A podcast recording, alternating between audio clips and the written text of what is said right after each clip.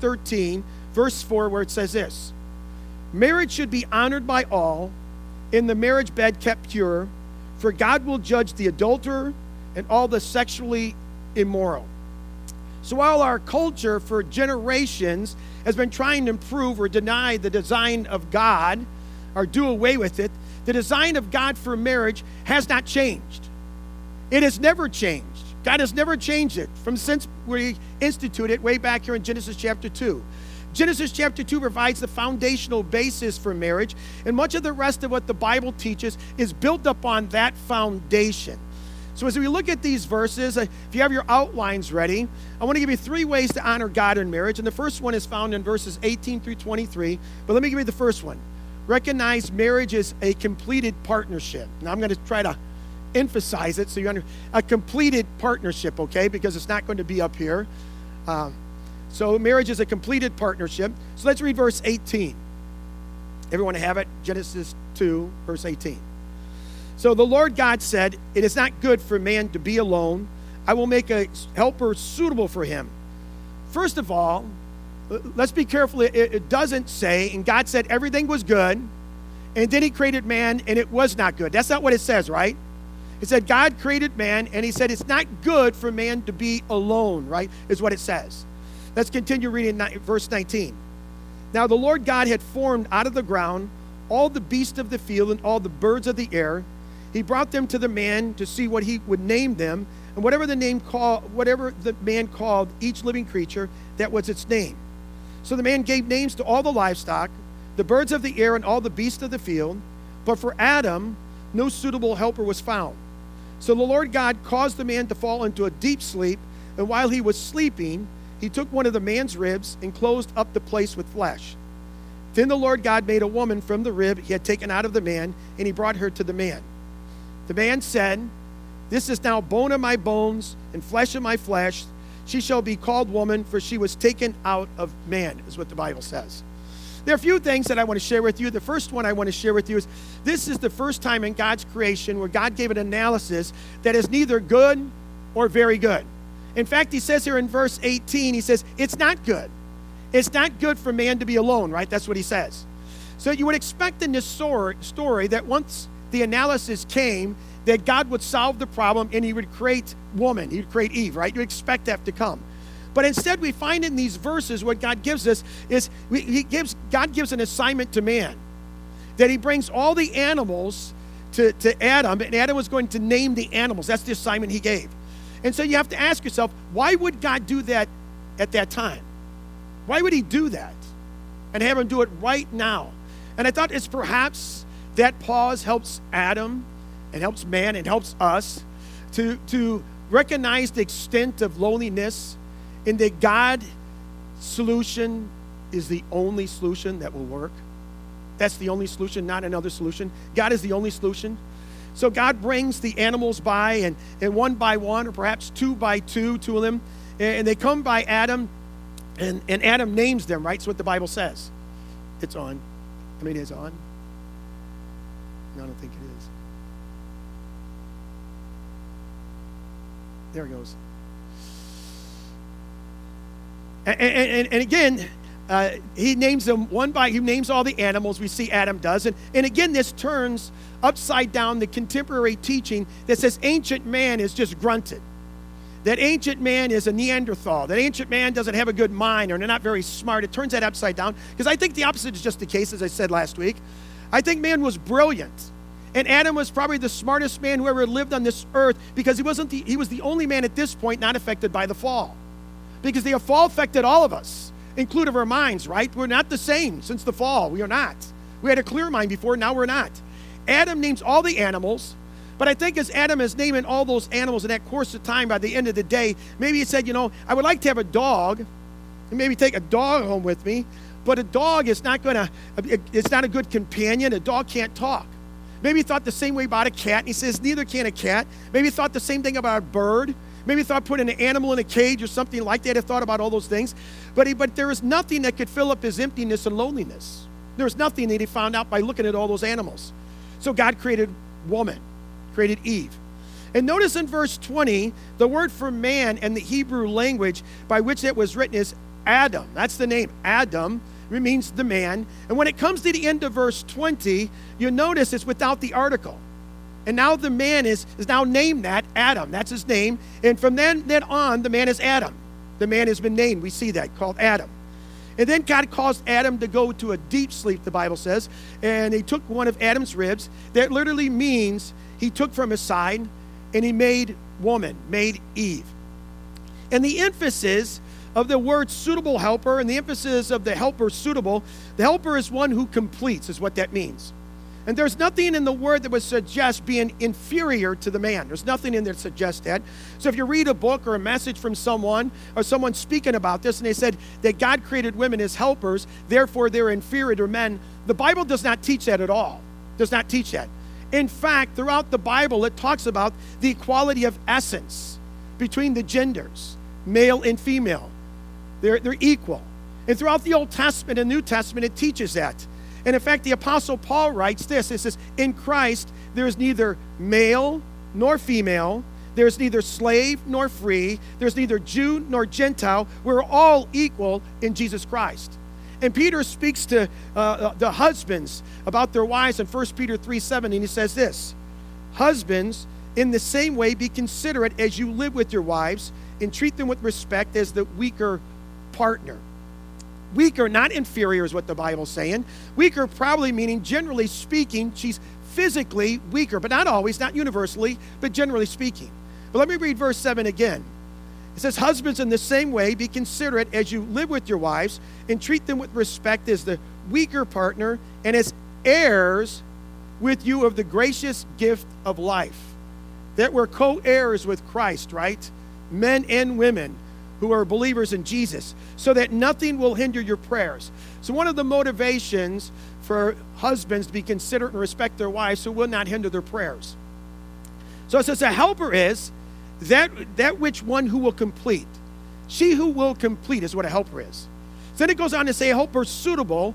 Literally, what that means, it says, a helper suitable or in front of, an indication of equality and companionship, what that means equality and companionships. And there are many reasons for marriage, but I think one of the best reasons for marriage is found right here in this passage. It's that's companionship. That, that, that God has made us to complete each other in companionship, right? At weddings, couples will often say their vows and then they would say, I do or I will, right? They often say that. But in reality, the words they probably should say is, I expect. I expect. Because that's what many people, they come to marriage and they expect. They expect her to meet all their needs.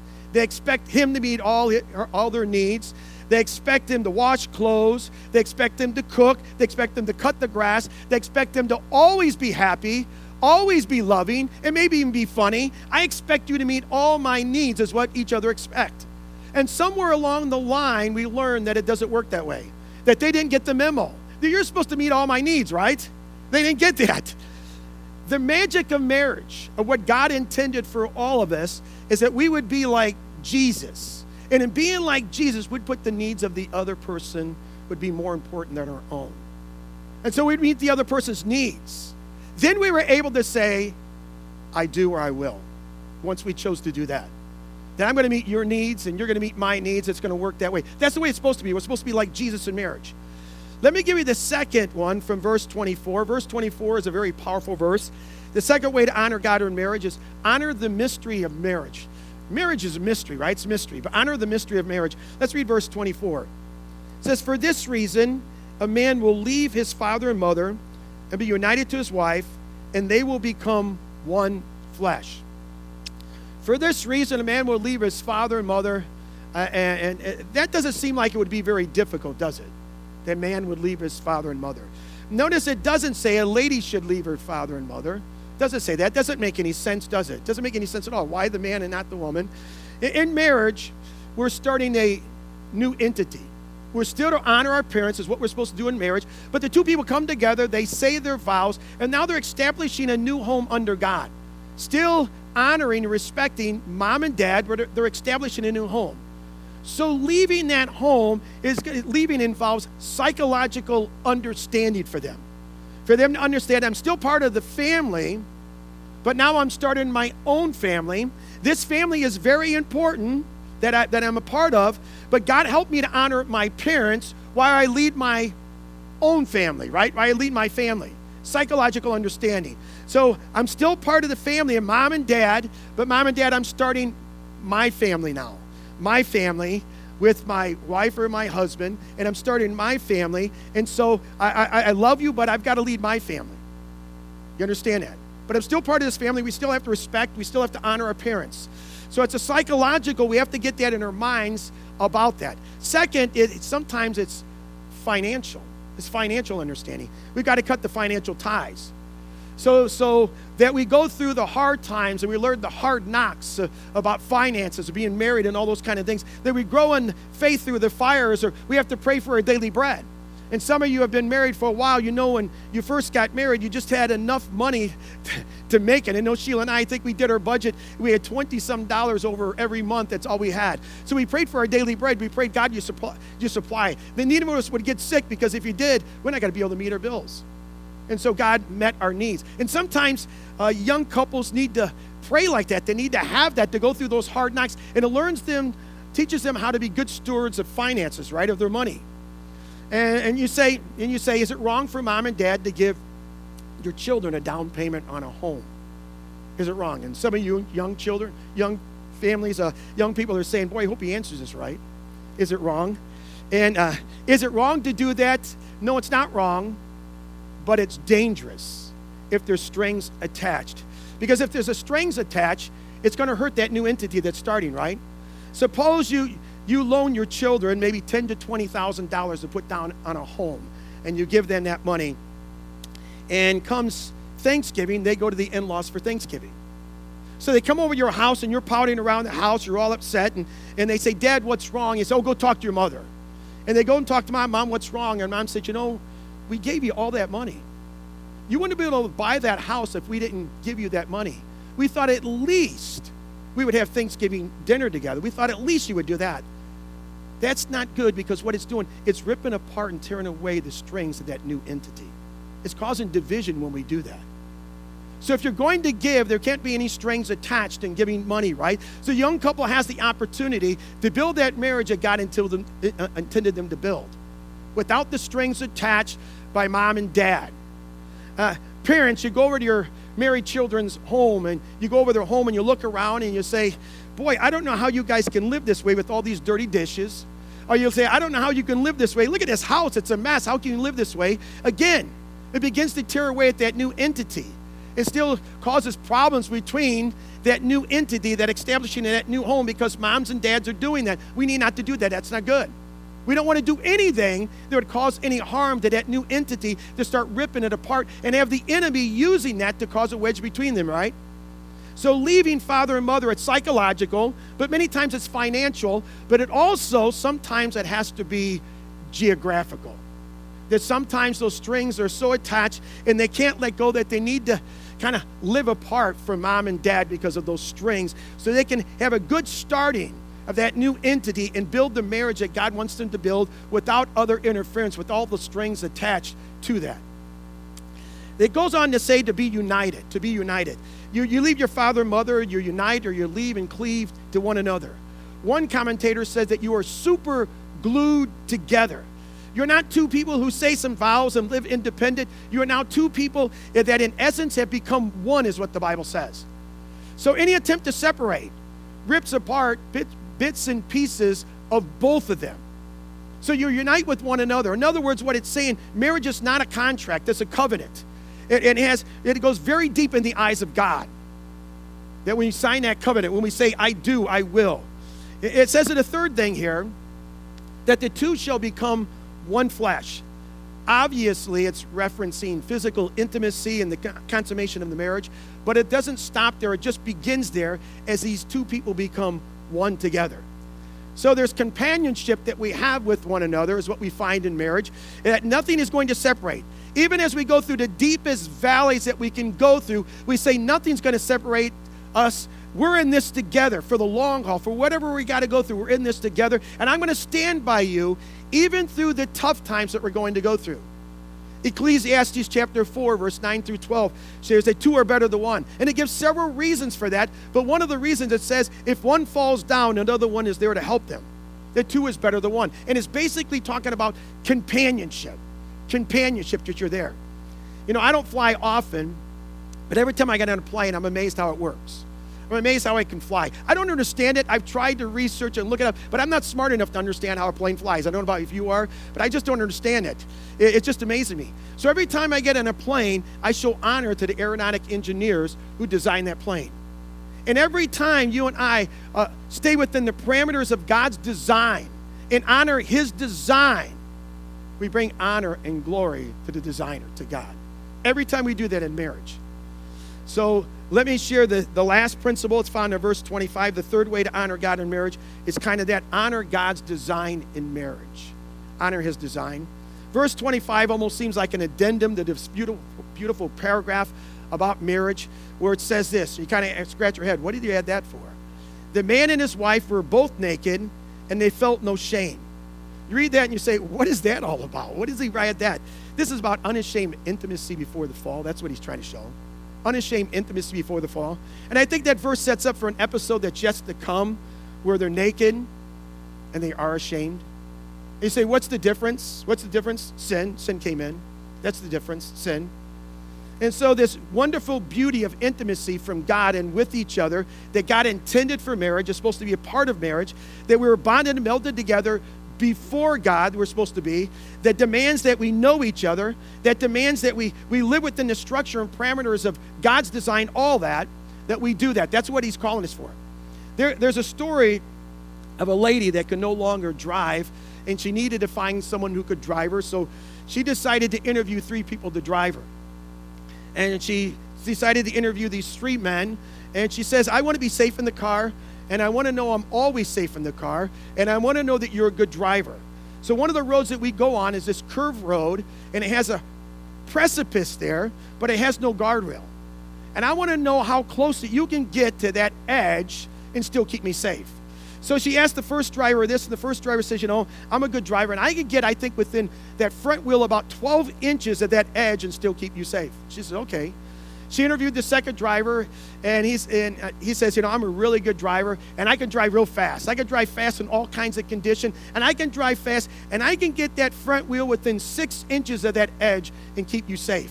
And she was really impressed with him.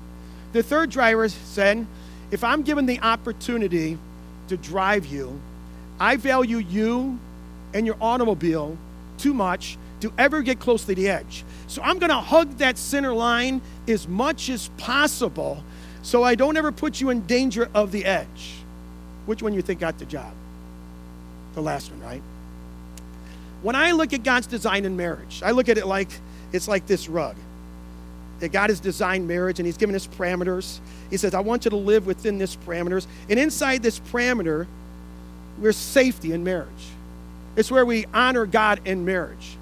Why is it when we get married and, and, and we, er, we in, inside of these parameters, we stay inside these parameters, and we get married, one man, one woman, we love each other, we get married, that we want to kind of flirt with the fringes. We want to get outside the fringes. We don't want to stay right in the center, but we want to get in the edge and, and kind of flirt with. Why do we do that? And it usually starts in the mind when we do that. We all kind of flirt with fringes in our marriage. We all kind of do things like that. And James talks about that. He says this He says, When lust is conceived, it brings forth sin. And when sin, and sin, when it's had its finish, brings forth death. And so we listen to our culture, and our culture say, boy, if your marriage is not good, if it's not good, you need to get out of it. You need to get out of that marriage as fast as you can and find someone else. In our culture, Hollywood stars, if you're looking to them, they're not a good design, and they're not a good example for us, good model for God's design, right?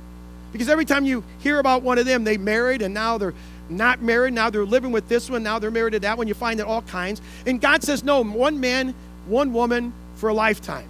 To stay within the parameters. And young couples who are thinking about getting married, God's design is you for to wait for physical intimacy until after you're married. And God says, because the marriage bed is to be undefiled. But our culture is saying to you, hey, you're going to get married anyway. You might as well test it out. You might as well live together and see if you can work this out. See if you, you like to be around each other. Because if you don't, you don't need to get married, right? That's what the culture is saying is. You look at the stats on that. They say, oh, the stats show up. The stats show that's not the case. God says, no, you stay within the parameters of marriage. You stay within my design of marriage, is what God says. That's what works. And by the way, normally when we step outside of God's design of marriage, we make a couple of huge mistakes. The first one we make, we, we underestimate the consequences when we step out of this design. We don't realize the consequences are about to come. The next one is we think we can manage things. We under, overestimate our ability to manage it. We're going to manage it all, that once it starts happening, we'll be able to manage it. So we listen to our culture, we listen to the world and what they have to say that no one's going to ever find out, and I need to be happy. So we step outside of this and we realize the consequences and all the kind of things that happen. Or, or you can do some things, you say, I can control it, but I'll be able to manage this. I'll be able to manage what happens because I'm such a good manager of things, and I'm going to be able to do that. Those are the voices of the culture.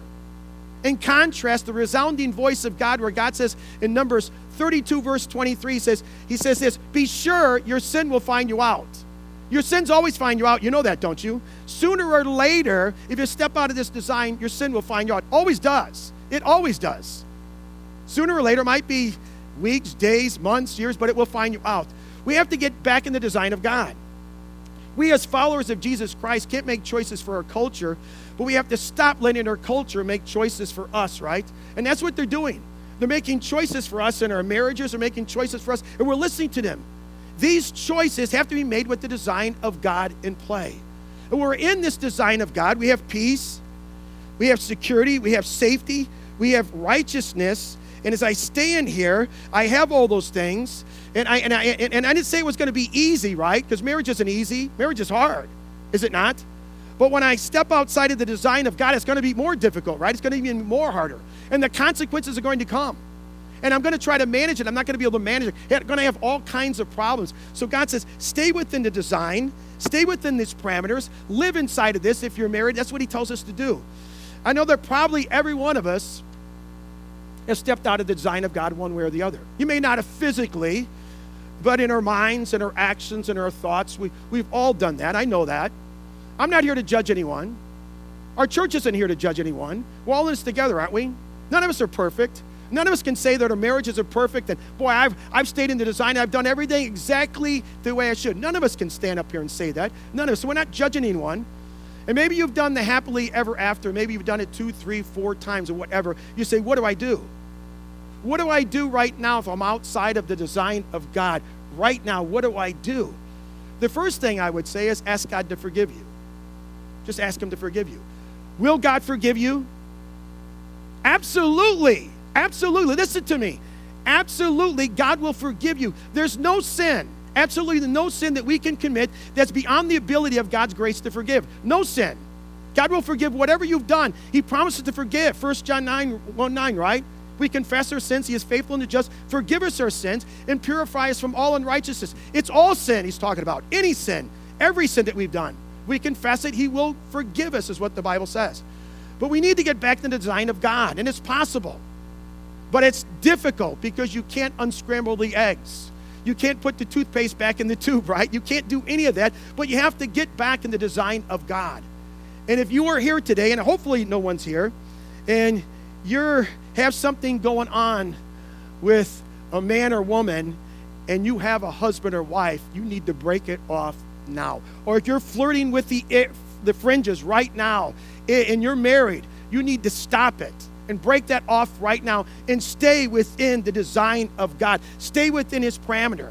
And say, I can't do this. I know emotions get attached, but you need to break it off right now before it gets any worse because the consequences are going to come and you need to break it off. I've had people come to me who are living together outside of marriage and maybe you've convinced yourself that it's a good idea to do that, but God says, no, that's not right. Stop it. And they come to me and they usually share with me do you know how much money we're saving by living together and not having separate apartments and all the utility bills? We're saving $500, $1,000, $1,500, $2,000, $2,500. And what I say is, that what is the price where disobedience becomes legitimate? Is there a number? Is it $2,000, $3,000? What is the price? We have to get back in the design of God. There's no justification, say we're going to live together before marriage. There's no justification for that. You can make all the excuses you want, but it's not in the design of God. God wants us to live in His design, right? That's where He wants us. I love so much what God said that He said, I sent my one and only Son to come to this earth to die on the cross for our sins. That's what He said. And see, we learn so much about how to live here because God says, I love you so much that I put this fence around my design for marriage. And I want you to live within that. And don't go outside the fence. I want you to stay here. And I want you to stay there. If you have a house and your backyard backs up to the road and you put a fence around there, do you do that because you don't love your children? No, you do that because you do love your children, right? And you don't want them to get hit by a car or anything else happen to them. So you put this fence around your backyard. God puts boundaries and borders for us. He says, because that's the design of God, because He says, I don't want you to get hurt. Because if you step outside of this design, of this parameter, and you step outside of it, you are going to get hurt, tremendously hurt. And you're going to hurt your spouse, and you're going to hurt your children, and it's going to affect your children's children, your grandchildren. It's going to affect your mom and dad. It's going to affect your grandparents. It's going to affect your brothers and sisters. It's going to affect your family. It's going to affect your friends. It's going to affect so many people if you do that. And I don't want to see you destroy your life. So God said, I put this fence for you. He said, I put these parameters because I don't want you to hurt yourself. I don't want you to hurt other people. So stay within the design of God. And, and this is where God blesses marriages. This is where God blesses families. If you're outside or on the fringe, you're right out here, and you say, God, I'm going to do my thing, but I want you to bless my family. Listen to me, it's not going to happen. God doesn't bless like that. He blesses us when we're walking in obedience to God. That's where we find the blessings of God. And so, you want a blessing on your marriage, if you want a blessing in your life, if you want a blessing on your family, it's you and I who are married to walk in that parameter, that God's design that He's given us, and not get outside of the design. How can we ask God for to bless us when I'm, God I'm not living according to what you've called me to live? We have to live within that design that God has given us. Amen? That's what God has called us to do. At Crossroads Community Church, we want to teach and live this design with God's help. But none of us are perfect. None of us are perfect here. God forgives. God is a God who forgives, right? He forgives all of us. And some of you might be divorced, and now you're remarried. And as I said before, confess it. God will forgive you. But listen to me very careful. God wants to bless the marriage that you're in. There's nothing you can do about there except ask for God's forgiveness if you had fault in that. But the marriage that you're in today, today, God says, I want you to, I want to bless that marriage. But you have to stay in the parameters of God. You have to, right? We have to stay there. We have to make that commitment as husbands and wife. This is where I'm going to stay because I want God's blessings.